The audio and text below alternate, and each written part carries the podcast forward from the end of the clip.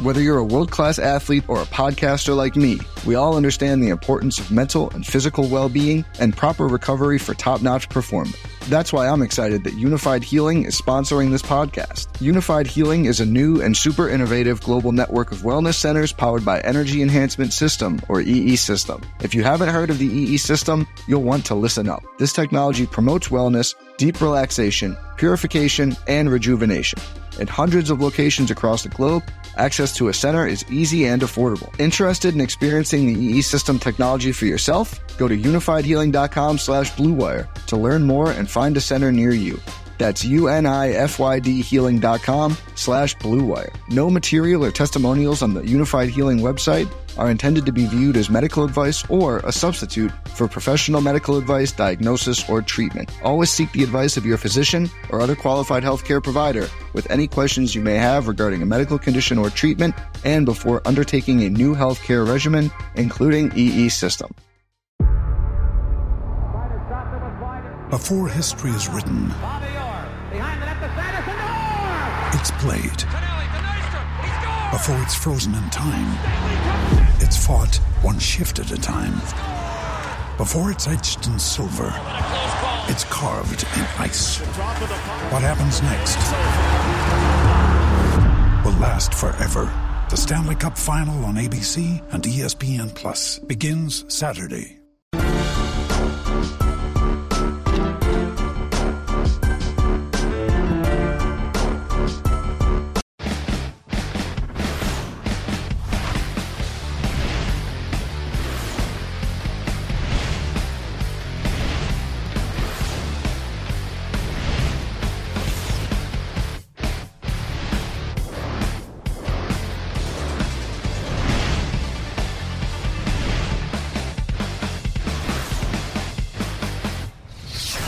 Ladies and gentlemen, welcome to Sharp DFS Analysis here on rotogrinders.com.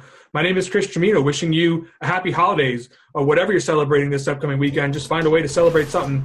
I'm looking forward to the NFL action here in week 16. We are going to be breaking it down from a Vegas and advanced analytics standpoint. And joining me to go over this, as we've had for the past 15 weeks, we've got Chris Raybon and Warren Sharp. Chris, what's going on today?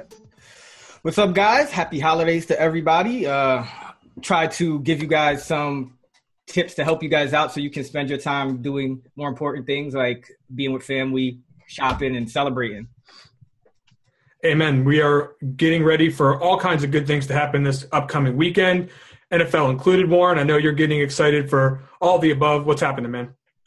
Yeah, um, definitely. You know, this weekend is is tricky because uh, not all the time do does I don't think they'll ever play games like a full slate of games on Christmas Day, even if it falls on a Sunday. They move those games to a Saturday. Um, but it's always tricky. I mean, a lot of obviously uh, it goes without saying, like a lot of people do celebrate Christmas, and so this is Christmas Eve. There's a lot of different things that are going to be going on um, in people's lives. So actually, a lot of the sharper groups get down on these games a little bit earlier. Um, you know, there's this conception that you know, like w- they're always waiting till the last second to do it, but you know, they they they do they want to do some things too uh, with their families and that sort of thing. So a lot of times, it um, anytime that you have like odd things happening with this the calendar like sunday nfl games over in london that start at 9.30 like it's not just the, the guys getting up and, and betting that game early. It's still moving on all the different games because they just want to get in get their work done. They have guys helping them out and that sort of thing. It's not just one man crew. And, so they want to get all coordinated on the same page and get it done and then move on. And so the same sort of thing happens um, when you've got this this full slate on uh, on christmas eve as well. Yeah, and that's going to be going on with the people who are making their DFS lineups this weekend too. A little bit different of a schedule for even the sharper guys out there. Uh, everyone's dealing with family situations, so you know, not too much to keep in mind there, other than you know, this is a week where you can capitalize on uh, your research, uh, maybe a little bit more than usual if you maintain you know some sort of an edge as far as making sure you get it done the way you might normally do it versus trying to take a little bit of a break. Just make sure you get it done uh, this weekend. Now when we talk about strategy this week, I want to talk about something that you just hit on when you talk about sharp betting groups and what they're up to with their money on a week to week basis. Basically, uh, their decisions sway the, the total dollars on a betting line so much that you could see situations where there might be more tickets on one side of the coin than actual money. The sharp betting groups may actually have a sharp side to a game. Doesn't always occur, but we we want to fade that public situation. We want to fade those situations where the public is heavy on a game, but the sharps are actually on the other side. We want to basically try to be on the same side as the sharps. So there's a lot of misconceptions in what I just said alone, Warren, and I'm I'm going to throw it to you to try to clean this up a little bit. When I say public side versus sharp side, you know, can we actually know who what the sharp side is? You know, who are the sharps, and when is it actually possible for us to know which side is the sharper side when it comes to a betting line? Um, yeah, it, it's tricky. This is definitely something that uh, I think this show in particular has been helpful for the guys in the DFS market because a lot of um, a lot of the guys in the DFS market aren't nearly as connected in the sports betting uh, market and having access to you know the groups and the, and the people in the groups and the the accounts that they bet into and things of that nature. Um, so that's what we're trying to do is like is share some of that information. Um, just a couple misconceptions off the top. You know, there's not always a sharp or a square. There's always tends to be a square side to a game, but that doesn't mean the sharp guys uh, get involved in every single game. Number one. Uh, number two, there's always a conception that the sharp guys or groups um, are, are, you know, obviously getting involved on these games and and you could see where they are. Like you could tell where they are on these games, and that's also not necessarily true. There's some cases that uh, it's pretty evident. Like it's difficult to mask that. Um, you know, we in our uh, production meeting we just discussed the uh, the Tampa Bay Atlanta game on Monday night. That was a game this past week where you know the public sides were cashing in the majority of the day on Sunday, like they have been a lot later on this season. And you knew that the sharp books are going to need Tampa Bay to come through uh, because they're getting so much public action. Again, these guys when the public wins, they tend to keep betting and they keep rolling it over. So, and they bet mostly favorites. And so you see the line shaded a little bit more towards the favorites. And in that case, you know, that line was six and a half, then it went up to seven, and there were some seven and a halfs out there even. Um, and definitely the sharp side in that game was Tampa Bay. And, you know, it's, it doesn't take much difficulty to look at like some of the public bet percentages or something and see that, you know, the public side clearly is the Atlanta Falcons here. Um, but it, you know, a lot of the times the, the groups are going to, you're not just going to be able to see, you know, like there's a conception that reverse line movement is the obvious indicator. Um, so I'll give you a, a, perfect, here's a perfect game for this week. Okay. Um, Jacksonville, San Francisco. If you look at where that, that line opened, uh, there were some five and a halfs out in Vegas when it opened, uh, fives offshore, and that line got bet down all the way down to four. Um, and there's some groups that are actually on San Francisco in this game. They took the underdog plus four and a half or plus four. There are that, but then you just saw this morning that money came in on the Jacksonville Jaguars and pushed that line while there's a couple fours, mostly back up to four and a half. That is movement from a different group.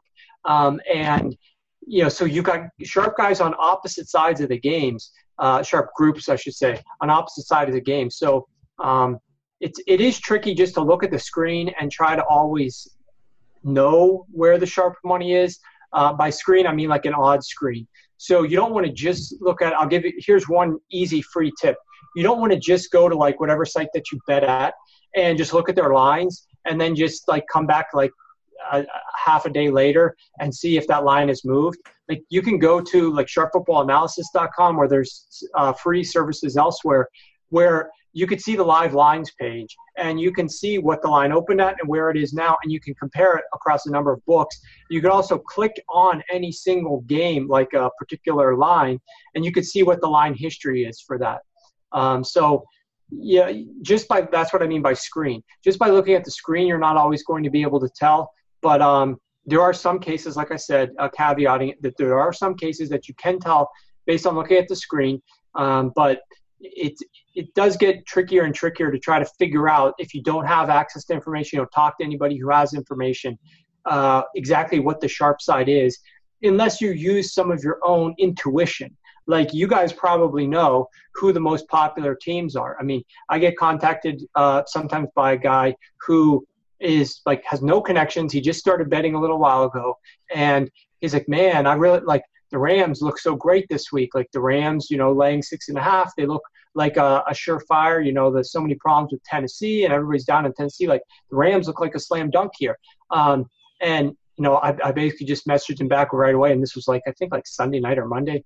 I was like, I can tell you what, like the books are going to need Tennessee here. That's definitely going to be the side that the books need. I'm not on the game in any way, shape, or form. I told him like I'm not I'm not advocating for the Rams. I'm not advocating for the Titans. I'm just telling you that um, when it, when a game looks too good to be true, then it very well could be. And it doesn't take anybody. It doesn't take me telling you guys uh, to know that after what the Rams did in Seattle with such a huge uh, final score and, and shutting them down, that the public is not going to be all over the Rams and fading the Tennessee Titans at home and taking anything underneath of a touchdown and that line is down to actually six and a half plus 100. So it's even money at a really sharp book called Pinnacle right now, which means that you know betting 100 wins you 100.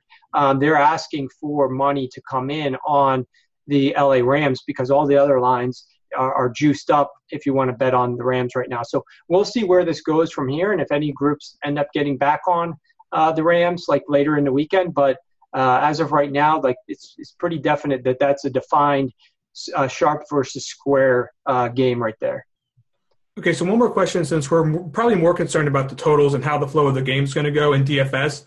When you see that there is a pretty defined sharp side, if you're able to discern that information, do you find this to be an effective indicator sometimes, all the time? I mean, would you say that when you see this sort of a situation arising, that it's worth your time going to investigate deeper if, say, you don't have the time to research as deeply as a Warren Sharp does? Uh, uh, it's worth their time to do what? So just dive deeper into the matchup. Try to understand why the sharps might be on that side. Okay.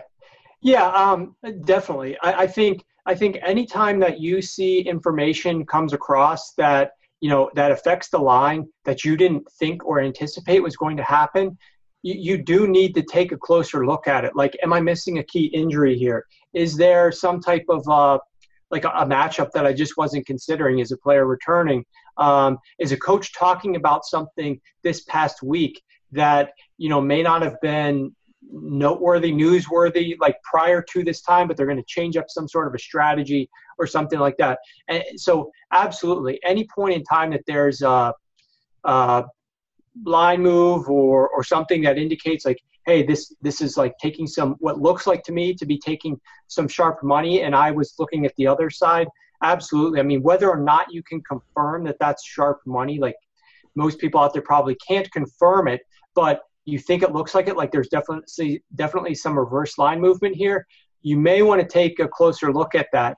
Um, doesn't necessarily mean that like uh, okay, in this game, the Rams versus the Titans, right? Like if you're looking at the total and you're thinking, uh, well, I, I want a lot of points here because I want to focus on Todd Gurley and some of the Rams, or I want to focus on Goff or something like that. Um, and, and you see money coming in on Tennessee and the under, it doesn't necessarily mean that like Jared Goff can't have a good day here, uh, or or you know you should change your whole philosophy. But you should definitely dig deeper into it and, and think about what could happen if things don't go uh, play out the way that I was thinking. Like what could derail this? And that's one of the things I always advocate people to do is just think like negatively about what they're at, looking to do. Think about first and foremost the way you already know in your mind what you want to do based on what you've seen. Like we talked about all the biases that come into play on, on our last show or two shows ago. You already kind of know what you might want to do. Like one of the first things that you should do after you like already understand, like this is what I'm thinking, think about what could go wrong with that idea. Think about the negative things that how could this be derailed? How could this get screwed up? And if you can kind of argue against a lot of those things uh, then i would keep sticking with what you wanted to do. Um, but if you see a lot of things that are causing you distress and like oh well yeah maybe maybe this could be bad. I wonder what the likelihood of that actually happening is and do a little bit of digging then then you may want to change your mind. It's it's a, it's a it's not something that's like hard and fast that happens all the time. You definitely need to kind of uh, take it on a case by case basis. Yeah, it's just interesting. I hear a lot of people say things like, "Well, Vegas is trying to tell us something," and I think you know that helps us try to maybe clear up a little bit that there's you know, there's a little bit more to it. There's no universal axiom as far as looking at sharp side versus public side, but it's interesting to think about when you look at what the betting lines are trying, uh, you know, to tell us if they're trying to tell us anything at all. And uh, in most cases, it's a little bit more complicated than they're definitely telling us something all the time. Chris, when we talk about projected ownership, though, that's kind of the way that we measure the sharp side in DFS. You know, what are we projecting their ownership at? What do they actually end up being owned in both sharp contests and low stakes contests? So those high stakes contests generally going to show us what the sharp side truly was. Lower stakes contests are going to tell us maybe where the gap is, where the public plays were that weren't necessarily as sharp. So when you take a look at something like projected ownership, how how do you kind of use this beforehand to determine, you know, where you think you can get an advantage on the field, and also after the fact to determine where the sharp side may have truly lied? I think with projected ownership, what you're really trying to compare is, you know, what how much ownership is this player going to have and how does that compare to what his probability is of that ownership paying off so that's why i created a metric called gpp leverage score which essentially does that by you look it, it looks at all of the players at the position in a given week because that's something that's not talked about enough with projected ownership is that well a player's ownership could be projected highly but if there's no viable alternative, then it doesn't make any sense really to fade a particular player in a, in a situation, in a good situation, no less, um, if, if there's not a, real viable alternative. So what GPP leverage scores do is they take stock of all of the ownership for a particular position and they look at uh, the likelihood of all the players at that position hitting value and then it comes up with uh, a score where one is average and over one is positive that means that you have an advantage there. There's some leverage there. That means that a player's in uh, ownership is projected to be lower than his probability of hitting value. So what I, I, like to really use it in terms of wide receivers because that's where there's so many alternatives, yet the ownership will still be concentrated on. There's always going to be a few wide receivers that are going to be probably pushing 20% ownership or higher, and then there's going to be another dozen, half dozen somewhere in that range that are going to probably have double digit ownership. But that's still only accounting for maybe half of the wide receivers, especially on a main slate. So, uh, you know, half of the number one wide receivers, that is. So you still have all these other wide receivers that are going to have single digit ownership that are going to be under owned. And essentially, there, you know, if a player's probability of hitting uh, GPP value, let's just say, is 10%, and he is projected to be owned only 5%, well, then you have some leverage there. So I went back and looked at the DraftKings Millionaire Maker winning lineups just to give you a sense of how this all works. And it turns out that for wide receivers, 40% of them had GPP leverage scores above one, and then 60% had under one. So what that's telling you is, yeah, you still need to to have some of those high value plays in there, those plays that are projected for high ownership. You don't want to just go completely away from that, but you usually need at least one play that's going to have uh, lower ownership and going to, to to give you some leverage in in in a particular lineup, and that's gonna that's what's gonna differentiate you. So last week, for example, Keelan Cole had a, a, leverage score of 1.66, which is very good. He turned out to be in the winning lineup. You had Alshon Jeffery, even though he only had 14.3 DraftKings points, he ended up in the winning lineup. He, he had a, a, GPP leverage score uh, just over one. And you know these things could kind of just tell you okay, what where where are the situations where I, I am getting some value? It's the same thing as getting looking for value with projected points. Okay, projected points versus salary. This player is giving me value. This makes him a good player. Well, this in the same way, you can look at okay, well, this player is projected for uh, a certain amount of points, a certain amount of value, and a certain amount of ownership, and I can get value that way. So a lot of times it'll point out guys who just they're not in a great matchup or any they're just not, or anything like that. They're just not in a bad matchup either, but they're just going overlooked because there's a lot of players in this league that are good players that uh, a tough matchup isn't necessarily going to stop them. Like we see Doug Baldwin, you know, he's not he's a good player. Yeah, he'll have quiet games, but there's also no cornerbacks necessarily that can just shut him down either. So there's nothing really stopping him from having a good game. So you'll see him a lot of times pop up with a leverage score above one. Somebody like Golden Tate, who in a given week usually doesn't get that much ownership unless it's like a really obvious spot. But Golden Tate's another player. Every week he's liable to to go off. I mean, he's a good player, and it, you just kind of looking for things like that is what really gives you an edge. You know, it's not about just fading all of the chalk or only going contrarian or or, or, or never going contrarian. It's kind of just that balance of finding the situations where you can go uh, off the map and off the board a little bit and still get positive uh, expected value.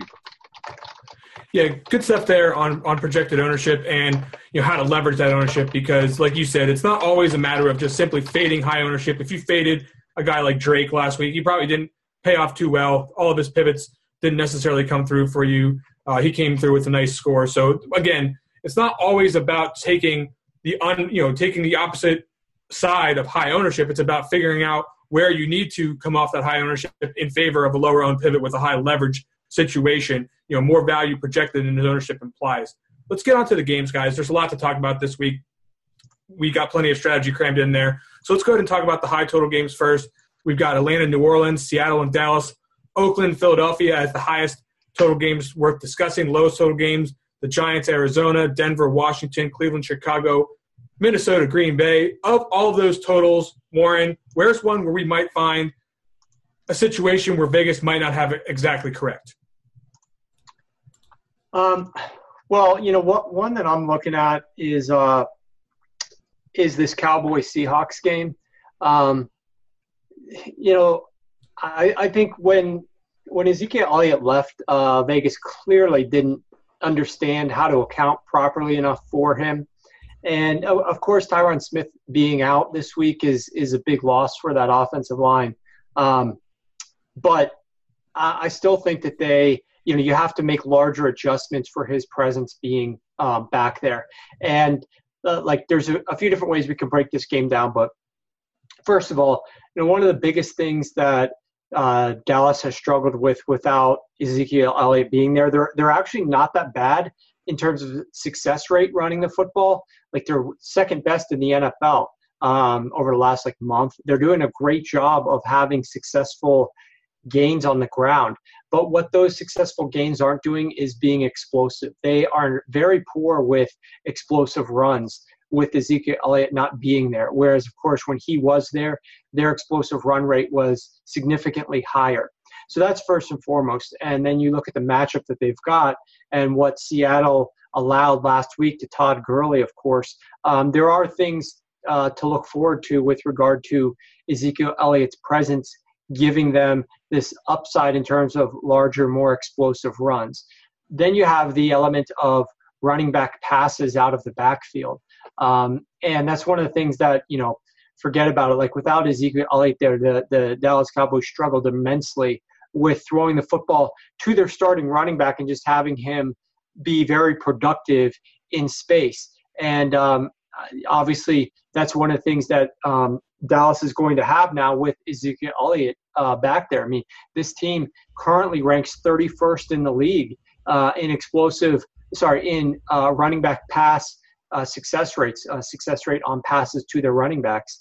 And a large part of that was because of Ezekiel Elliott not being there. And so when you put him back in there, instantly what happens is you've got a massive security blanket for Dak Prescott when he drops back and needs to throw the football.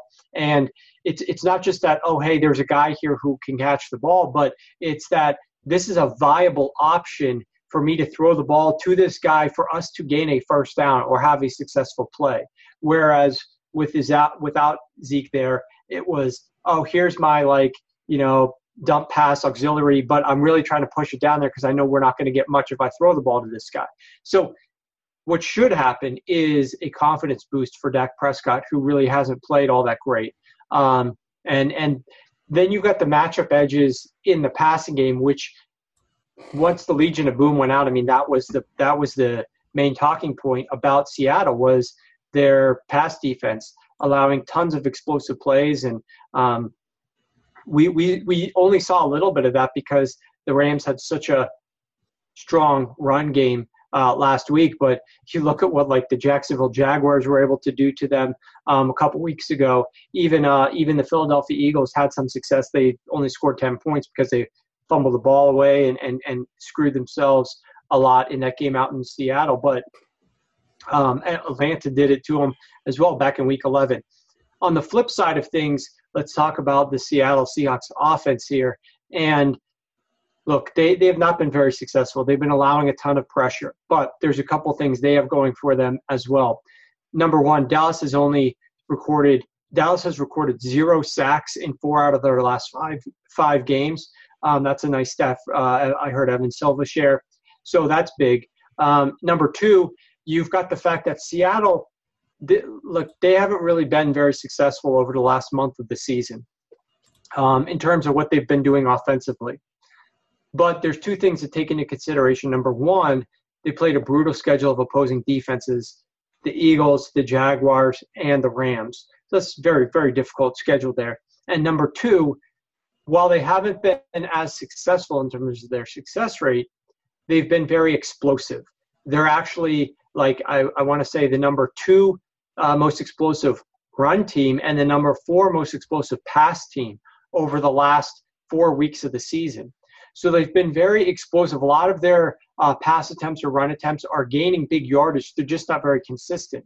Well, one of the things that Dallas tries to do defensively is to limit those big plays. And and but they've been fortunate in that they've played some teams that again, this is where the trending data comes into play if you look at the teams that they played the last three weeks, I mean, at the start of the season, you could say, oh, yeah, the Redskins great, the, the Raiders great, and the Giants, maybe they'll be good too this year with all of their players. But if you look at what these teams have been the last four weeks, terrible and explosive run offense, terrible and explosive pass offense. I mean, the Redskins can't field a running back. The Giants have no wide receivers.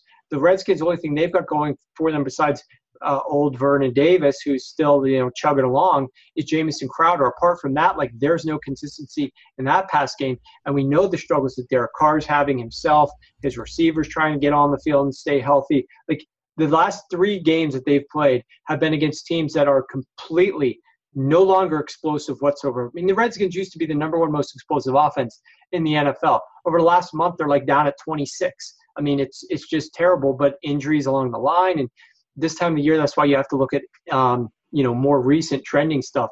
Seattle could do pretty well as long as they give Russell Wilson a little bit of time, and that's the other benefit is like uh, compared to a lot of these guys that Dallas has faced, it hasn't faced very many running quarterbacks. I mean, if you remember that uh, when they played Alex Smith, we thought that Alex would run the ball a little bit more and have some success. Alex didn't really run it all that much, but he ran it a couple times and had some some nice runs there. Um, but apart from that, you know, they they really Carson Wentz was very mobile, put up 37 points against them.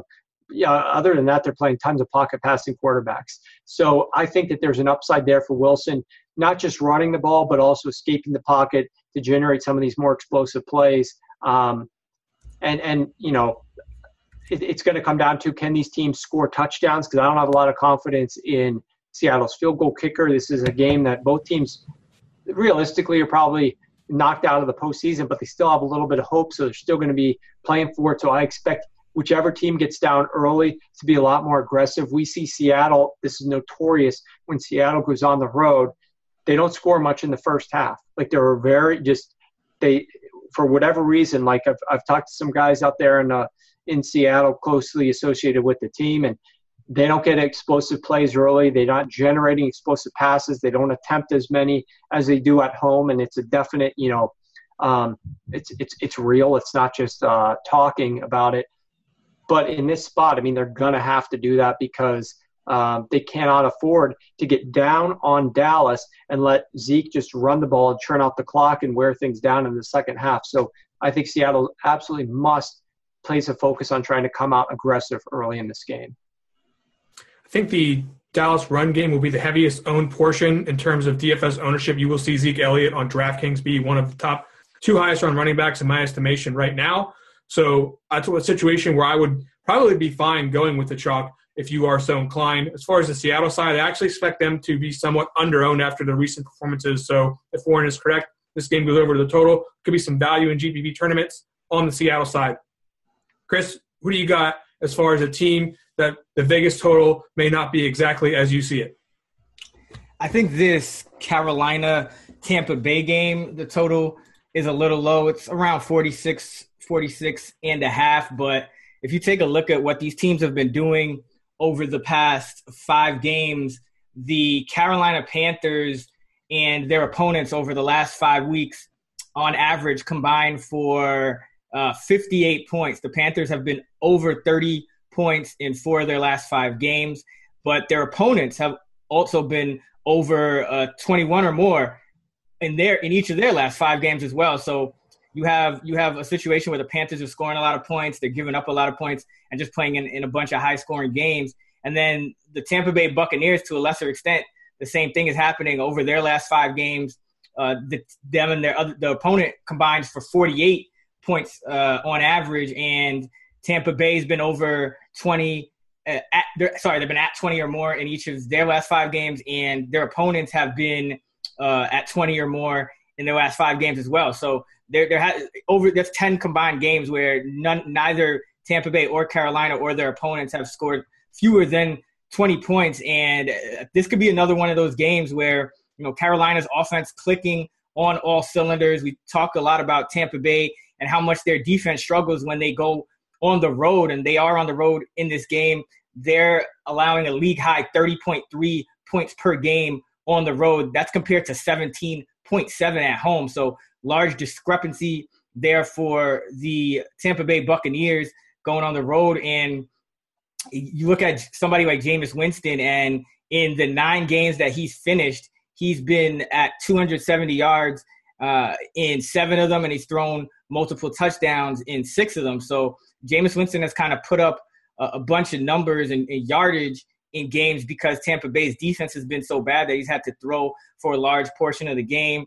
You're going to have some players still out for Carolina. You're going to have Thomas Davis missing the game. Tampa Bay has been able to run the ball better. They're actually third in run success rate over the last three weeks, uh, coinciding with benching Doug Martin. So I think Tampa Bay can still have some success, even though DeSean Jackson's probably not going to play in this game. And we already know Carolina. I don't have to talk too much about that. Cam Newton's clicking. He's running the ball over a double digit. He averages double digit attempts over the last four weeks. That's really helping that offense. Greg Olsen came back with 116 yards last week. That's also going to help the offense. Damiere Byrd coming on strong. So just just a lot of avenues for the Panthers to continue to have success on offense, and then and they've been giving it right back. I mean, you look at some of the teams that have that, that have kind of done well against them. I mean, the Miami Dolphins, they, they, they, the Panthers and Dolphins combined for 66 total points, with the Dolphins still putting up 21 in a loss. The Jets scored 27 on Carolina. Uh, so you know, there, there's definitely some potential here for a higher scoring game than I think the Vegas spread indicates. Yep, going to be some value on both sides of the ball too. Uh, you could consider some unconventional stacks if you wanted to go with a Cam plus McCaffrey. If you're out there stacking in DFS world, you could go uh, with Mike Evans, who was being targeted down the field a little bit more last week than we had seen. Uh, his A dot 18.1 last week, as opposed to a season average of 13.7. Uh, you're looking at maybe Chris Godwin going to be in the mix here if DeSean Jackson is indeed out for the game. So there's going to be some potential in DFS for us to stack this game if we want to get some correlations going. Obviously, there's some individual pieces you can use in cash games. I think a lot of people will run it right back with Cam Newton, expect to be one of the most popular quarterbacks on the week. So I like the idea of this game being one that we can target for DFS purposes and will, in all likelihood, go over the total if we are correct about our analysis on the defense is struggling more than the line suggests. Now let's take a look at some other aspects of the Vegas betting lines here. Let's take a look at some of these big favorites that are out there. We've got Baltimore. We've got Minnesota. We've got Los Angeles Chargers, Los Angeles Rams, Carolina, Chicago, Kansas City, New England, Pittsburgh, and Oakland. Look at one of these weeks where we don't have a lot of close spreads. It's Detroit and Cincinnati and pretty much nobody else. So, Warren, when you take a look at all these spreads out there, where are we looking and saying, I'm not so sure about this, that we either think a favorite could struggle, an underdog could succeed? What looks interesting to you from the spread perspective? Yeah, it's um, it's an interesting week because uh, as I kind of indicated at the top, anytime favorites do really well, um, which they did last week, of course, and they've been on a pretty good trend. The the guys, the public guys, who, who public bettors, you know, they're betting 20, 50, 100 bucks a game. They're not moving the line, um, but collectively, like if all of them are getting involved on games and and this time of year they're betting a lot on favorites who are in must-win situations. I mean, that can skew the lines and add a little bit of line value um, in some cases. And so you're seeing a lot of large favorites this week, and and and most of them, I would say, are skewed slightly um, towards the favorite being in the must-win um, situation. One of the teams that I think um, is in a really good position, even though you know they don't they don't have their starting quarterback uh, back there um, because they lost Josh McCown, is the New York Jets. Um, they're playing at home on Christmas Eve. They're hosting the LA Chargers, who are in LA, so they're traveling across the country for an early kickoff game. And the Jets are playing, and they're playing hard, even with Bryce Petty in there. You know, a lot of times, like, and this is where you can see, like, is a team trying for the coach or not? A lot of times when a starting quarterback goes out the team's going to be really struggling late in the season, uh, they lose their, their best quarterback, the team could easily fold up. I mean, they, they lost 23 to 0 against uh, Denver in Denver back in week 14. Um, Bryce Petty starts against the uh, Saints on the road, and that game is a close, lower scoring game. Um, and and the Jets are able to put up 19 points on the road, uh, put, put up a valiant effort there. After back-to-back road games in arguably two of the most difficult places to play football, I'm um, talking about Mile High out in Denver for a team on the East Coast, and then you talk about you know down in New Orleans in that dome when the Saints have a winning record and are playing well. Those are two very difficult uh, spots to play. The last we saw the Jets at home, they beat the Kansas City Chiefs 38 31, and they should have beaten the Carolina Panthers um, before a couple late scores by Carolina on a punt return and a fumble return. So a couple non offensive touchdowns there. But they still put up 27 points there. The Chargers, difficult situation for them. Uh, they lost last week, got kind of steamrolled a little bit by the Kansas City Chiefs late in that game. And most importantly, they sustained a number of injuries. Um, myself, looking at the Chargers for their win total and futures this year, um, I was keenly aware of uh, one of their best players on defense who went out in the preseason, and that's Denzel Perryman. Uh, he's their kind of quarterback of the defense. He has the green dot. He calls out the plays. He got hurt in the preseason, missed most of the first half of the season, but came back, and the run defense did improve for a little while while he was there. He went out in this last game, as did Corey Liuget, and this run defense definitely fell apart um, a little bit, and Kareem Hunt, you know, took advantage of that. The Jets are a team that wants to run the football. And I think the Chargers are now a team that they can actually run the football on and have some success and control the pace of this game a little bit. Then you got Philip Rivers, who, look, I, I love the guy, um, but he is the biggest double agent wild card that there is in the NFL right now. And he lost Hunter Henry, who's like one of his, uh, doesn't target him enough, in my opinion. I've gone on record saying this. I mean, the numbers bear that out, but he's one of their most efficient receivers. Um, if, if you think they're going to do anything but like focus in on Keenan, Keenan Allen here um, from a Philip Rivers perspective, I don't know what to tell you. They're gonna. They they also lost Austin Ekeler, the running back, who was like the change of pace guy who could catch balls out of the backfield. Um, so I mean, Melvin Gordon is going to take a ton of workload here. Um, he's probably going to have a number of first downs that don't work out for him. He, it's not that he's going to have a bad game overall through volume and through like one or two big runs here or there or nice catch out of the backfield. Um, he's to. I, I, think he's to produce a decent game here, but um, from a fantasy perspective, but it, to me, it's going to be like a two man show. It's going to be a ton of Melvin Gordon um, and a ton of Keenan Allen. And uh, the Jets can, can figure out how to make that damage not be quite as much as it would be had some of these other players been there and been getting touches and balanced out the offense a little bit. Um, so I, I, think there was some value there. You could still grab some sevens on the Jets, which would be my recommendation to do um, if you're looking for a little bit of a an underdog. It's not a slam dunk. I mean, look, at this time of year, so many things play into it, factor into it, especially right around the Christmas break that um, I never really go wild with like a high volume of plays this time of the year because it's like the preseason, as you guys know. I mean, you're you're handicapping motivation, coaching strategy.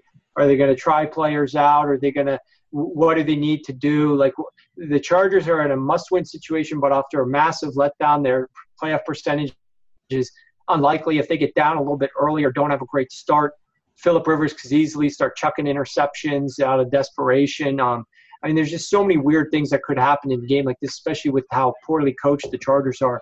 So it's it's definitely not a game that I love. I don't think there's any games this week that I love, but I think there's a little bit of value on the home underdog Jets. Yeah, good stuff there, and certainly something to keep in mind when we're talking about those two guys that you mentioned, Melvin Gordon, Keenan Allen. Figuring out what to do with them is going to be critical if that game doesn't go as a lot of people would probably guess in which most people, I assume, are looking at the Chargers and saying this is a spot where they're going to do quite well against the Jets. And you're saying the other side of that coin is completely possible. And I, looking at the results at New York lately, I think that that's completely plausible. Now, Chris, when you take a look at some of these favorites and underdogs out there, is there any particular spot that stands out to you as one where the line might not come to pass the way it's being laid out right now? Yeah, I think I really expect the Kansas City Chiefs to to have a ton of of success. I know they're already 10 point favorites. I think this is really another one of these smash spots for them. I think they could put up, you know, well over 30 points in this game. Since offensive coordinator Matt Nagy has taken over over the play calling duties from Andy Reid, the Chiefs have scored 31 points, 26 points, and 30 points. They've been over 397 total yards in each of those last three games after doing so in only four of their first 11 games to start the year when Andy Reid was calling plays, and that's even with a couple of those blowups early in the season. So Kansas City has started to right their ship again on offense, and they have a, a lot of advantages, particularly against the Miami Dolphins. The Miami Dolphins are a team that struggles tremendously against the tight end. They rank 28th in DVOA against tight ends per Football Outsider. So that's a matchup for Travis Kelce to exploit. Uh, Miami also just hasn't really been good in, in, any facet of their defense. They rank now, uh, what is it, 23rd in schedule adjusted uh, fantasy points to running back. So they, have just been a, a, excuse me, 29th in, in schedule adjusted fantasy points allowed to running back. So uh, this is another spot where Kareem Hunt could get off. Kareem Hunt has been uh, back to really being the workhorse under Nagy. He his touches are up by about three per game, 23 touches per game in, in these last three games uh, compared to 20 in the first uh, 11. And Hunt also nine targets last week and uh, you know 24 carries. He's been over 24 carries in each of the last two weeks. So this is a situation where Kansas City is is starting to to really use their weapons correctly again after they started to get a little cute and get a little predictable and stale uh, during that middle of the season. Now they have uh, Matt Nagy here calling plays. They have a ton of advantages against this Miami team, and I, I think that the the, the, game is kind of you know the, the over under isn't too high. When the week started, there was actually some bad weather forecast in Arrowhead. It was there was going to be a storm, and I spoke about this on the DFS MVP podcast. But on FanDuel, it looks like they actually lowered the prices of some of the members of the Kansas City passing game uh, in anticipation of that storm. But the forecast now just calls for cold weather. It's going to be a little bit below freezing, I think 26 degrees, but there shouldn't be much uh, precipitation or anything like that, maybe a little wind. So uh, this is a game where Kansas City at home, I think, can really dominate. You got Miami traveling to yet another cold destination after going to Buffalo and giving up a lot of production to that Buffalo offense last week. I mean, Tyrod Taylor had a very good game from a fantasy perspective, as did LeSean McCoy. Uh, Charles Clay came through with uh, one of his, his highest yardage totals of the year as as well at tight end. So Kansas City has that those same type of players where you have you have a guy like Kareem Hunt, you have a guy like Travis Kelce, and they can they can exploit those matchups. And we haven't even talked about somebody like uh, Tyreek Hill or anyone like that. So I, I like the Kansas. And, and, then also there's this Kansas the Kansas City defense is another one. They actually average 10 DraftKings points per game at home and only 4.0 DraftKings points on the road. They played seven games at home and seven games on the road. So Kansas City's defense, special teams also plays a lot better when they are in Arrowhead. And I'm expecting the Dolphins to really struggle uh, this week uh, against Kansas City. Yeah, uh, nothing on the Dolphins I'm all that interested in, short of maybe like a Jarvis Landry who's going to get five catches. That's just going to happen every week at this point. I don't know if he's going to absolutely smash the week. Like you said, there's a lot of reasons that the Dolphins could struggle. Certainly, the Kansas City defense, interesting to me, against a Jay Cutler led offense, like you said, on the road in the cold. Just a lot of reasons uh, to like Kansas City here in this particular situation, and uh, no reason uh, to find any fault in that particular take right there. That's a pretty sound judgment call. Let's go ahead and talk about some offensive players, Warren. Who could get it done for us this week? We've looked at the analytics. You've been staring at your computer screen like a maniac all week trying to find out where we can go from an offensive standpoint this week. Who do we got? Um, well, it's it's it's probably not going to be popular, um, but I think if you can if you could try to find and I'm not going to actually recommend like a, a, specific a specific player here, but um, one guy that I think, well, actually, actually, I will. Um, I changed my mind. I'll, I'll, i was going to talk about a different game, but um, I'll, I'll, just go ahead and go with Christian McCaffrey here for the Carolina Panthers. Um, you know, the Bucks just deactivating guys, put him on IR left and right. I mean, it's it's pretty brutal for the injuries that they're dealing with. Um, and and I really think you know Chris mentioned this game earlier as well um, in terms of what he thinks on the total. I just think Christian McCaffrey, with the amount of usage that he's been getting, is just in an absolutely great position here to have a ton of success um, on the ground in the air. They've been targeting him a ton out of the backfield. Uh, he's just just doing a lot for this offense right now, um, and uh, you know he, he may not replicate exactly everything that he's done um, in the past, but in a game where they're likely to get the lead, and I think that they will. I mean, I think it's going to be difficult to expect Tampa Bay to do a lot here. I know Chris. I don't know, maybe Chris, you could touch on this after I finish uh, talking about him, but you know, I'm not so sure that Mike Evans. I mean, he's like their their main guy because I think it's DeSean Jackson's going to be out, but. Um, historically, at least, Mike Evans has struggled against Carolina. Um, I know he scored. He scored like I think only two touchdowns in like 50 attempts uh, pass attempts over the last like six games or so. Um, he just has a very poor catch rate overall. Like he still produced decent yardage totals in a couple of the games, and obviously he scored uh, one touchdown in each of the last. Uh, I don't think he scored any in the first meeting, but um, I, I just don't know if Mike Evans is really going to dominate, and so I think we're going to have a lot of opportunities for um, you know for the uh, Carolina Panthers to be in favorable game script situations where they're going to be able to have a lot of success running the football as well. Um, and and the, the only downside here is you know Carolina does play at a slower pace, especially when they've got the lead. I mean, against uh, against Aaron Rodgers and the Packers, you know there was a little touch and go, and they they kind of hustled a little bit more. But I really think that there's going to be a situation where they're going to lower their play volume a lot in the second half in this game, um, and and slow this game down a lot. So but but I think Christian McCaffrey just has really solid floor and a pretty nice ceiling in this game. Hmm. Warren, you've been watching tape, huh? Well, watch this, Chris. Who do you got on offense this week? Well, first, I'll, uh, I'll just at Warren's point about the uh, Mike Evans and the Carolina Panthers. The the Panthers, it looks like you know they, they've you know we kind of think of them as this good defense and a, a defense that you don't want to go up against. But at the last six weeks, they their, their their struggles at cornerback have really started to to take shape. They've allowed a wide receiver to score, score at least 15 PPR points in each of their last uh, six games, and over the, the, the last four games, they've allowed a, a, wide receiver to score at least 18 PPR points. They they they've given up just a ton of production to uh, wide receivers lately. I mean, it's it, it's it's it's actually borderline re- ridiculous how in their last four games they've given up over 200 yards per game to wide receivers uh, combined, seven touchdowns to wide receivers over their last four games, um, and over 100 targets. So teams are really going at these corners on the outside for Carolina. James Bad- Bradberry, excuse me, and Daryl Worley have not really fully developed to the point where I think Carolina would have liked. They're both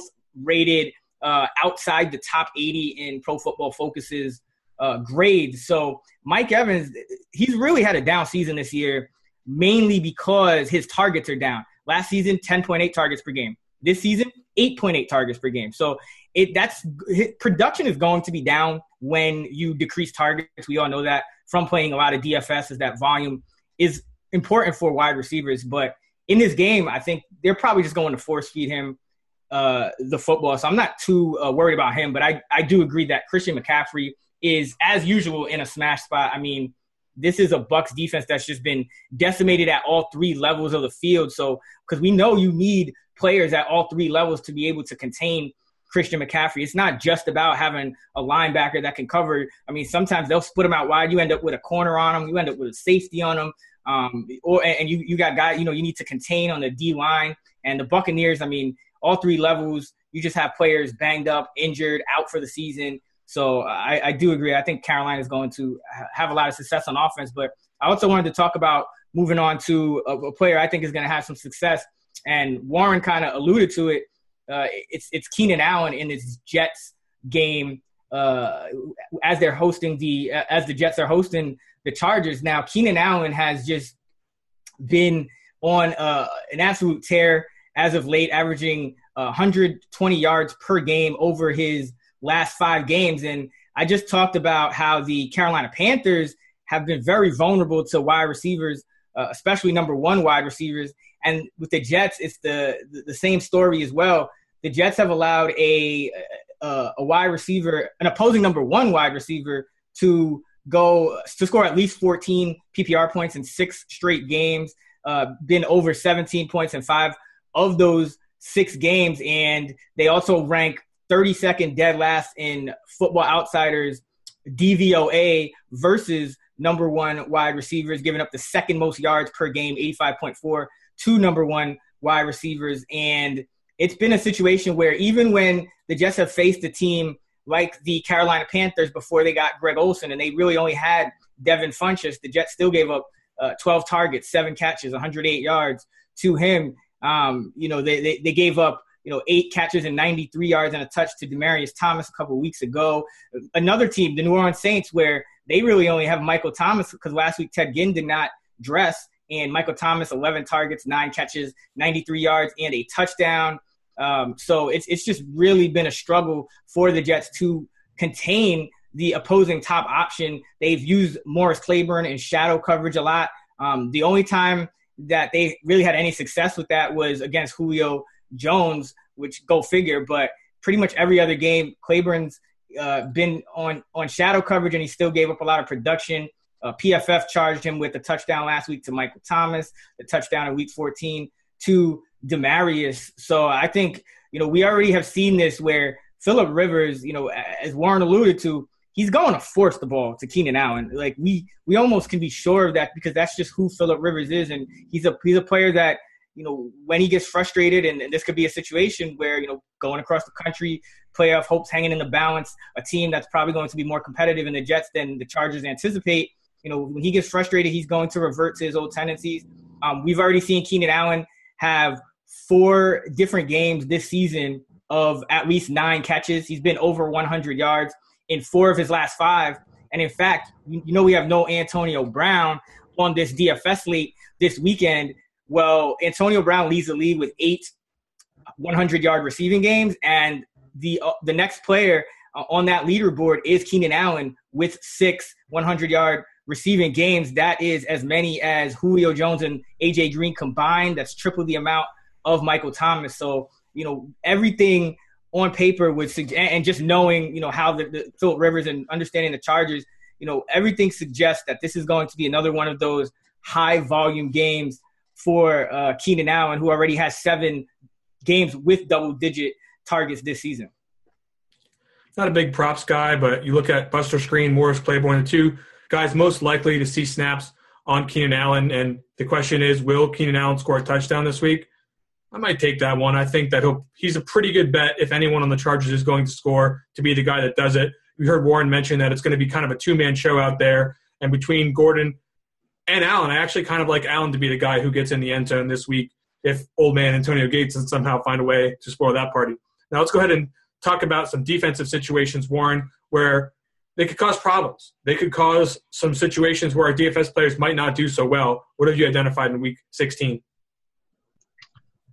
Um, yeah, I mean, I, I, think I think one of the interesting ones is going to be the Jacksonville San Francisco matchup. If you look at what um, Jimmy G has faced uh, the last several weeks, um, he's been playing against some defenses that really struggle and have problems um, defending the pass. Uh, and that's not going to be the case in this game here. Um, out in when Jacksonville brings their number one ranked pass defense out to um, San Francisco, I think it's going to be a big change for that San Francisco offense. The other thing that San Francisco has struggled with, even though Jimmy G's been so good and so efficient, is uh, they've struggled tremendously with actually converting in the red zone. They've kicked a ton of field goals, which is why Robbie Gould's numbers have been as insane as they've been. But um, you know, you, you look at their ability to score against this very tough Jacksonville Jaguars defense. So I think you know this is one of those games where we talked about earlier, where some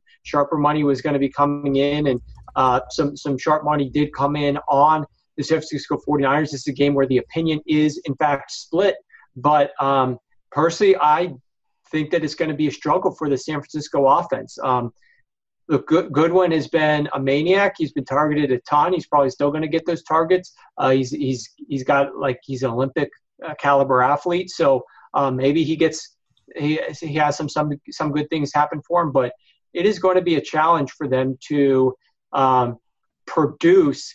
I think enough fantasy points for people who are like clamoring for a lot of the 49ers offense in general, um, at least much more than what they had been. Now, I'll keep this brief because they're playing against the Jaguars, and you know the Jaguars are a great defense. So this is this is not like uh, a big shock to anybody, but I think that there is a considerable amount of the population that is that looks at Jimmy G and what they've been doing and thinks, wow, you know, Jimmy G has been incredible. Um, I want to keep riding this, and I'm not so sure that uh, this week is a week that they don't come a little bit back to earth um, with their passing offense, and they've really struggled running the football. Like Carlos Hyde hasn't been uh, hasn't had the tremendous upside, um, and he hasn't been targeted in the passing game nearly as much with Jimmy G under center. So I think that there's some definite edges uh, for the Jaguars defense here. Could keep uh, San Francisco's overall point total and production um, a little bit muted in this game. Yeah, there's going to be some people out there in these big, you know, eight dollar contests that are going to want to try to get cute with some contrarian options, some some contrarian stacks. Maybe they want to go with the other side run it back with like a Goodwin with their Keelan Cole or their Dede Westbrook. I'm not so sure that I'm a big fan of that particular situation, just based on what Warren said this week. Uh, the Jaguars are probably a bit overmatched uh, as far as the defensive skill versus the San Francisco offense. I just think that the Jags are likely to dominate, as Warren said. Chris, when you take a look at the defensive situations out there, where have you found a place to avoid or a place to maybe be a little bit skeptical of DFS plays? I think one for me is Jordan Howard you know, I think we had a similar situation a couple weeks ago where Howard and the Bears were a home favorite against a bad uh, 49ers team at the time, I think it was. And, you know, there was a lot of people that that were that were kind of looking for for Howard, you know, to have some success just based on that. First of all, just based on being a home favorite going against a bad team. But I expressed some some concerns there. And I think there's similar concerns even um, in this game again, even though Chicago is going against the Cleveland Browns, because if you look at what Chicago likes to do, they like to run the football. They are 31st in the league in pass attempts. Uh, and you, we know that they're they're just going to run the football as much as they can, or at least that's what they want to do. But then you look at this Cleveland defense, and as bad as the, the team has been overall, the one area where Cleveland has been able to have success is with their run defense. And, you know, you have uh, them ranking first in run defense DVOA on the year per football outsiders, excuse me. And then you have them also ranking number two in run defense success rate, and that's per Warren's site, uh, sharpfootballstats.com. So, you know, we have uh, uh, proof on, on paper that that Cleveland has had a ton of success against the run game. And I think that presents problems not only because Jordan Howard may struggle with his efficiency, but also because really what Jordan Howard needs to, to, to put up a good day is he needs a lot of, uh, of volume for the most part. I mean, a couple weeks ago in Cincinnati, he had 23 carries. That got him to 147 yards and a couple uh, of touchdowns. His his he had a big game uh, against Baltimore where he he had 36 carries, and one against Pittsburgh where he had 23 uh, carries. So if, if if the Bears struggle, they may struggle to you know kind of stay ahead of, of, of the chains, and it might it might be a situation where you see a little bit more of Tarik Cohen. They don't have anything to lose at this point in in the season by by getting Cohen out there some more. So I know it's another one of these home favorite matchups, and Howard seems like kind of a, a good under the radar play and and whatnot. But at least uh, you know on paper, there's just a lot of there's a lot of um, reason to believe that the spot is not as good as it may appear. And you know, there's so many other stud backs week that are in in spots where even if the matchup on paper isn't great, they're getting a, a ton of volume and a ton of work in the passing game. Whereas Howard, you know, it's it's kind of up and down with him in the passing game. He has a, a, a quite a, handful of games with zero uh, catches and zero targets, and then uh, a handful more with just one catch. So um, this is a situation where I'm probably going to just pay up a little bit more and get to some of those stud backs than trying to go contrarian with Howard. We probably need a touchdown or even multiple touchdowns to really pay off that value because San Francisco, um, excuse me, because Cleveland has been very efficient in terms of their run defense. Yeah, good stuff there. Just hopefully not too many people that interested in taking Jordan Howard, but like I said earlier, you know, with these big tournaments out there, people are going to be trying to find ways to find unique value, and that's just not one where I would highly recommend going to. Let's talk about some places I do think people are going to be going to, though, Chris. I think that there's going to be a reasonable amount of chalk for a decent sized slate this weekend. Nothing too crazy at the moment, but we'll have to wait and see how the rest of the weekend plays out. Looking at Cam is probably the highest owned QB. You got Zeke, Gurley, Gordon, and the Saints probably going to be among the popular higher priced running backs. You're going to look at a guy like a Mike Evans on DraftKings specifically, where he's underpriced, I bet he gets a lot of traction after a good game and nearly a great game last week uh, on public, uh, you know, on a prime time game. You've got Michael Thomas, who's been coming on lately, and we mentioned Keenan Allen earlier. I think all those guys are going to be popular. Uh, Gronk, if he, I, I, don't know what I'm going to do if he's not popular. I, I just, I guess I don't know anything. If the highest scoring, most popular tight end in the league goes off a couple weeks in a row and he's not chalk, and then I, I guess I don't know what I'm doing. Greg Olsen came back to life last week. I think he could be getting some run. And Antonio Gates is minimum salary on both sides. So unfortunately, I think people are going to go there. I'm not so sure I'm sold on that just yet. As far as defenses, Jacksonville, the Chargers, Chicago Bears, Carolina Panthers, lots of options to choose from there on defense. When you take a look at all these options just mentioned, Chris, where have you said to yourself that this is a spot I want to lay my bets in week 16? Well, you know, I you already know how I feel about Keenan Allen. I think the decision between somebody like Keenan Allen and somebody like Michael Thomas is a difficult one because Michael Thomas has, you know, he's he's historically had a lot of success against the Atlanta Falcons um, and, and that Dan Quinn defense. And you know, we talked a, a couple weeks ago about how you really have to be kind of skeptical when you're looking back at these past matchups because so many different things can kind of change. So, um, but but I do think it's worth noting that in in all three meetings with the Atlanta Falcons so far in Thomas's career, he has had at least uh, 11 targets. He's caught at least seven passes, and he has a touchdown in each of the three games. And you know, it's kind of you know Dan Quinn's defense in Atlanta. They've kind of played. Um, you know, they have a certain style where they they have some cover three concepts. They they will play man coverage at a higher rate than, than some other teams as well. But they tend to kind of have certain staples that we continue to see over and over. One of them has been kind of those passes to the running backs where they will give up a lot of receptions to running backs. Um, even if they don't always, even if it's not always high efficiency in terms of yardage, they're still giving up those catches.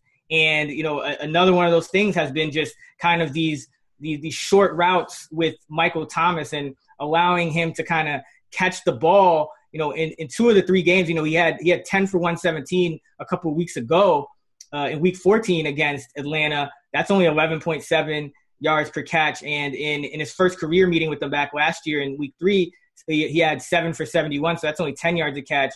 Um, and, and, then he had a 10 for 156 in between there. But it, it's a lot more of these just kind of, uh, you know, high percentage, not necessarily down the field action for Michael Thomas. And the Atlanta defense has kind of historically been willing to give those plays up under Dan Quinn, and I think you will probably see that continue uh, this week because the Saints have just been, I think, really good about making sure that their top three playmakers are heavily involved, and that being uh, Thomas, Ingram, and Alvin Kamara's. And you know, Michael Thomas has one of the highest uh, target shares in the in the league in terms of uh, percentage of his team's targets. He's also got one of the highest shares of air yards in the league as well. So I think you're going to see Thomas kind of continue to to to have success in a high volume role. Um, I think the Jacksonville defense is kind of an interesting situation. I'm not too sure I'm sold on them going on the road facing Jimmy Garoppolo. Not that I think Garoppolo will have a big game, but I don't know if this is necessarily a situation where it's a it's as big of a smash spot for Jacksonville as it would be normally facing a a bad team that you know is, start is on their you know third or fourth quarterback. I think Jimmy G is actually quite good. He should be able to to to limit the damage at least a little bit from what Jacksonville is is normally able to to to do. But yeah, I think I think uh, Michael Thomas is another one. You know, in addition to Keenan Allen, somebody that I'm looking at. And in terms of that Dallas game, I think is interesting is that yeah, you know, Ezekiel Elliott's back, and we're all kind of thinking about that Todd Gurley explosion last week against the Seattle defense. We, we saw Bobby Wagner kind of hobbling around out there. Earl Thomas even called him out after the game, essentially said, You were hurting us by, by being out there. Wagner, they expect him to, to play again this week, but you know, still not 100%, still missing some some practices and whatnot. But we also have to remember that the Seattle pass defense is still without Richard Sherman, and you know, Tyron Smith is going to be a big deal, I think, for for, for the Cowboys and we're trying to replace him not only in the pass game but in the run game. But Seattle has struggled uh, against the pass. The, they've allowed a half a yard more per attempt. Completion percentage has gone up seven points since Sherman went down over these last five games. And Dak Prescott and Dez Bryant both have produced at a higher level, in fact, with Ezekiel Elliott in the lineup than they have when he has not been in the lineup in terms of both volume and efficiency, you know, uh, Dak Prescott's yards per attempt is goes up uh, about about a half a yard with with um with Zeke in the lineup, and uh, Dez Bryant's touchdowns per game is at 0.5 with Zeke in the lineup compared to 0.3 with him out. Dak Prescott's uh, touchdown interception rate uh, is is a lot lower with Zeke out of the lineup. So I think you know, in addition to just Zeke being back and you know being in a spot where he could have some success against Seattle if they can mitigate, you know, the absence of Tyron Smith. I also think that given, you know, as Warren said, this Seattle offense, they've they've had a tough schedule these last few weeks. This is still a Seattle offense that at any given time can erupt. We still have Russell Wilson, still have the receivers, and, and still have Jimmy Graham in there as well. So if, if Seattle starts putting up some points, I think Dallas is at some point going to to have to throw, and that that could be good news for for Dak Prescott, for Dez Bryant, and as Warren mentioned, for Ezekiel Elliott in the passing game. His passing game usage is up uh, this season uh, compared to where where it was last season. So um, that's something to keep in mind. I think there there was any, ever a time, you know, kind of harkening back to that that week. I believe it was week eight where you just had this uh, offensive explosion with Seattle going up against Houston. And you had Deshaun Watson on one side and you had Russell Wilson on the other, and they were just kind of trading blows. I think if there was ever a game this week that could kind of turn into a similar situation, um, I, I, think it's that game. I think it's this game where it's not it's not just about Ezekiel Elliott. It's going to be about kind of you know if this game if Seattle can have some success, it's going to turn into a, back and forth affair, and then it's just a matter of for the Cowboys, you know, what do we do? What do we do if Tyron Smith can't go? You know, how do we how do we kind of learn from our mistakes uh, the last time out when, when we didn't really give enough help? uh, you know, to to our left tackle. If they can kind of use Jason Witten to to chip and keep him in the block, and they're sending Dez out and Terrance Williams and guys like that in the routes, Cole Beasley. I think I think Dallas can have some success in the passing game as well. Yeah, good stuff. Nice pivot off of the chalk Zeke Elliott onto a lower owned combination, or at least the discussion of the Dallas passing game. Uh, Dez Bryant, Dak Prescott, those are probably good leverage plays out there uh, there's no guarantee of success in GPP op, you know tournaments, no matter who you come off when it comes to leverage. But that is certainly one that makes a lot of sense when you talk about uh, potential advantage over the field. If if it's not Zeke who comes through, if it's that passing game, that's interesting for GPP tournaments. Now, Warren, when you take a look at some of those chalkier guys that I mentioned, or maybe someone else that you think might be a little bit popular this week, where have you landed as an interesting spot for DFS? You know, I, I would agree with uh, a lot of things that Chris said. I also think, you know, Cam, just with his ability to be multidimensional, um, run the ball as well, uh, you know, the only real case that there would be touchdowns in that game that wouldn't come from Cam is is just on straight handoffs near the goal line. Um, you know, or McCaffrey busting a long run, long run. So I, I just think Cam just provides a ton of upside there. Um, and uh, I don't love it because I'm going up against him in the championships of one of my fantasy leagues. So uh, I'm not loving that element, but um, I do think he is going to have a great game and uh, you know should should be in for uh, to provide enough return on your investment uh, to hit him up as like what is he like one of the top five, top four, top five uh, priced quarterbacks. I think he's well deserving of that. Yeah, pretty easy call there on Cam. He's going to be really highly owned as quarterbacks go. As far as my projections this week, I have him uh, in the 15% range already, and could get some more steam depending on who else gets on this. As far as you know, how popular a play he's going to be on DFS on both sites. I do think that it's pretty well justified, though. Expect to have another good game when we start talking about under the radar situations, Chris, I see who you've got here on the show notes, and I just I got all kinds of stats on on this matchup too. But I'm gonna let you talk here. What's going on here with the Los Angeles Rams?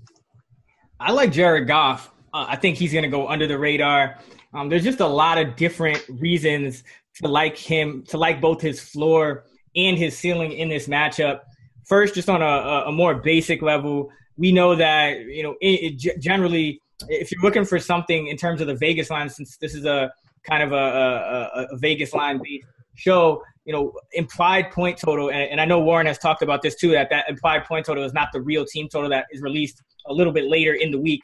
Um, but usually they tend to be pretty similar um, in terms of, of, how they match up. But in, in, terms of implied point total, that's that's the has a, a correlation to quarterback fantasy production, and the reason being is that uh, quarterbacks, you know, if a team is scoring points, quarterbacks are generally uh, heavily involved in that because you know most more more than half of a team's yardage is always going to come uh, in the passing game, and usually more uh, you know two thirds of their touchdowns as well. So the Rams implied total is up there, you know, 26 and a half, 27 and a half, depending where you look. That's one of the highest on this week's slate of games. But yeah, everyone's really zeroing in only on Todd Gurley, and I think Goff – is going a, a bit overlooked. I mean, he's had multiple touchdown passes in six of his last seven games, and he, he can give you that that kind of high floor, um, not only just based on his play, but also that of Sean McVay in LA out here just scheming up things and ways to beat these various defenses. And if you look at the Tennessee Titans, I mean, first of all, and, and not that this is a, a, problem for Todd Gurley because I think Gurley, I've been on Gurley since the preseason. I, I, I was very high in him, and I think he'll have a, a great game as he does pretty much every week. But the actual weakness for the Tennessee Titans is their pass defense, not their run defense. They are 24th in Football Outsiders uh, pass defense DVOA, but they rank 10th best in uh, rushing. So uh, in run defense, excuse me. So this is a situation where I'm sure Sean McVay is kind of looking at it and saying, okay, well, you know, what what matchups am I going to exploit in the passing game? And I think there are plenty. I mean, first of all, you have one of Tennessee's outside cornerbacks, LeShaun Sims. He just went on the injured reserve, so they're probably going to have to bump Logan Ryan, who's been playing the slot outside, and put Brice McCain in the slot. That's a downgrade pretty much at, at both spots. Um, Logan Ryan also banged up with an ankle injury in practice, and you know, that that's always good news when you have a cornerback with an ankle issue because uh, obviously, ankle is very important when you're trying to cover uh, wide receivers. So you have a situation where Jared Goff is in this situation with a high implied total. He's in a situation where um, you know, pretty much good matchups all the way around. Now that he has Robert Woods, his most targeted wide receiver, back in the mix, um, you have a kind of a, a struggling, te- a weak Tennessee defense uh, against the pass, and then you have something, Chris, that you actually brought up before the show, which is that Tennessee, and this has been kind of more of a talking point locally in Tennessee. I'm not sure if it's made its way around the national media yet, but Tennessee has been kind of experimenting with more spread offense, some up tempo, no huddle kind of things. And they did that a lot in the second half last week against the 49ers. And they had some success. And it looks like from everything we've heard, just as far as the coaches talking to the media and whatnot, that, that they want to do more of it. And the players are on board. Rishard Matthews just said, you know, when Marcus Mariota's calling the plays, it's, it's, it's a lot better. I'm not sure if he was trying to take a shot at this offensive coordinator or not, but regardless – um, you know, this is a situation where the Titans could play at a bit of a faster pace than we're used to seeing them. We're kind we kind of think of them as this team that just kind of slogs along with the with DeMarco Murray and Derrick Henry just kind of slamming them into the line over and over. But you know, this is this is a Rams team that we've seen this time and time again this season. I mean, I think if one we've learned anything this season, it's that when the Rams are in a good spot, they usually smash. Like it's usually not just oh the Rams are in a good spot and they put up you know 20 points and they win a game. It's like we've seen them put up some some pretty high some pretty high numbers games against the Giants, against Houston, even Seattle last week, uh, Indianapolis earlier in the season, and you know it, also if you think about it, Todd Gurley, a lot of his fantasy production uh, has come in the passing game as well. So you're looking at a situation where Jared Goff and Todd Gurley are going to be correlated a lot more than pretty much than almost any other quarterback and uh, running back, just because uh, Gurley does get targeted so much, and he's so good when he gets targeted at converting uh, those catches into yardage and into touchdowns as well. So I think you have a lot of different avenues for Jared Goff to have uh, success in this game, whether it be the the high tempo, whether it be throwing to to Gurley, whether it be exploiting the matchups with these Tennessee corners and whatnot. And I, I think you could you could use Goff as a leverage play off of Gurley, who's going to be, uh, I would say, man, probably five, maybe even 10 times as highly owned as Goff. Um, you could use him as a leverage play there and kind of build some Rams passing game stacks instead. Uh, or you could, as I mentioned, stack Goff with Gurley. And if the Rams put up another one of these smash spots like we've seen them do time and time again this season, uh, they've actually scored 40 points on four different occasions uh, and 30 points on uh, five more occasions, then you you may just have access to uh, four, five, maybe even six touchdowns if you're stacking Goff and Gurley. So I really like Goff this week. I think he's a high floor, uh, high ceiling option. Yeah, or maybe Tennessee will actually be good when they run spread. Spread. Marcus Mariota obviously used to run one of the fastest offenses in history in Oregon, and now they're in this prison where they've got him running this two tight end nonsense, this absolute complete crap fest that we're looking at in Tennessee. This freaking what, what do they call it? The uh, exotic smash mouth. Get it out of here. Let's get at, let's get him in the spread formation and show this what this guy can do. Get some of these talented receivers involved. Let's get Delanie Walker involved. How about him? He's pretty good, right? We could actually see a you know a really high scoring game here if, if Tennessee's able to get it done. Uh, you mentioned a couple of these cornerbacks. Adoree Jackson charged with six touchdowns per Sports Info solution, tied for third worst in the NFL. He's a young player, but he has shown the ability to get uh, toasted for touchdowns at time. Now, Tennessee not necessarily known as a team that gives up a lot of explosive passing plays with a Dick LeBeau defense. I do think that the Rams have the tools to get it done methodically, and they certainly can get it done in 10-yard chunks just as easily as they get it done in 20, 25-yard chunks. So I, I, do like this game. I wait every single week for the spot that I'm going to overdo and put get too much exposure to and get burnt when it doesn't come through. This could be that spot, Chris. I do love it after our conversation here. Uh, Warren, what do you got here as far as under the radar plays? Um, yeah, and I'll just just uh, just to throw on to that, I would love to see Tennessee do that. I'm just not fully convinced that they'll overhaul uh, things offensively. I mean, they, they are a they you know they're they're close to the playoffs right now. But um, at the same time, if if I was there calling plays, helping coach a team, I would absolutely work in a lot more of what's been working and been more efficient for us, which could be the tempo. But um, I'm just I would love to see them be make an intelligent decision with that offensive coaching staff that would be the underdog choice for them to make an intelligent coaching decision and, and do that. So we'll see how that one plays out. I'm, I'm pulling for you guys though because I hope I hope they make the right decision and, and use a little bit more up tempo. Um, the guy, you know, I was on the fence with this one. Um, with, between two guys who I both think are sort of undervalued running backs in really good situations. Um, Joe Mixon continue like uh, I'm assuming he's playing. Like he had a concussion. and I think he's coming back this week. I think he's fine to play. Uh, assuming that that's the case, you know, we continue to find value going against um, the Detroit Lions run defense. Now, it didn't work out so well for us last week when we did the same exact maneuver um, and tried to get on Jordan Howard.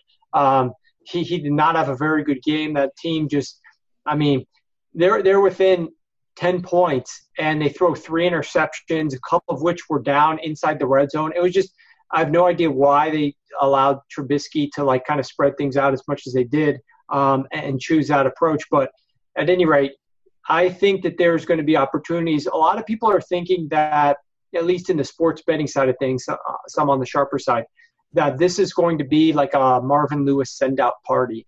Um, that they're going to really rally the troops. I don't know. I think Vontaze Burfict actually practiced last uh, yesterday uh, on Thursday after watching practice on Wednesday and having missed time before that with his concussion that he sustained against the Pittsburgh Steelers. So um, if if they're like produce a full out effort. And you know how teams can play emotionally, and obviously Detroit's in this must win game. But if Cincinnati can keep it somewhat close, Mixon has some decent upside, I think, based on his price point. Um, another guy that I was debating against, but I just don't know at this stage in the season what the team's going to do between uh, Booker and CJ Anderson. But I think CJ Anderson has a ton of potential against this Redskins run defense. Um, if you because in part of the reasons for the injuries on the Redskins offense, as ironic as that sounds, um, Redskins like the running backs. I think they lost another guy. I was reading to uh, one of the running backs, like some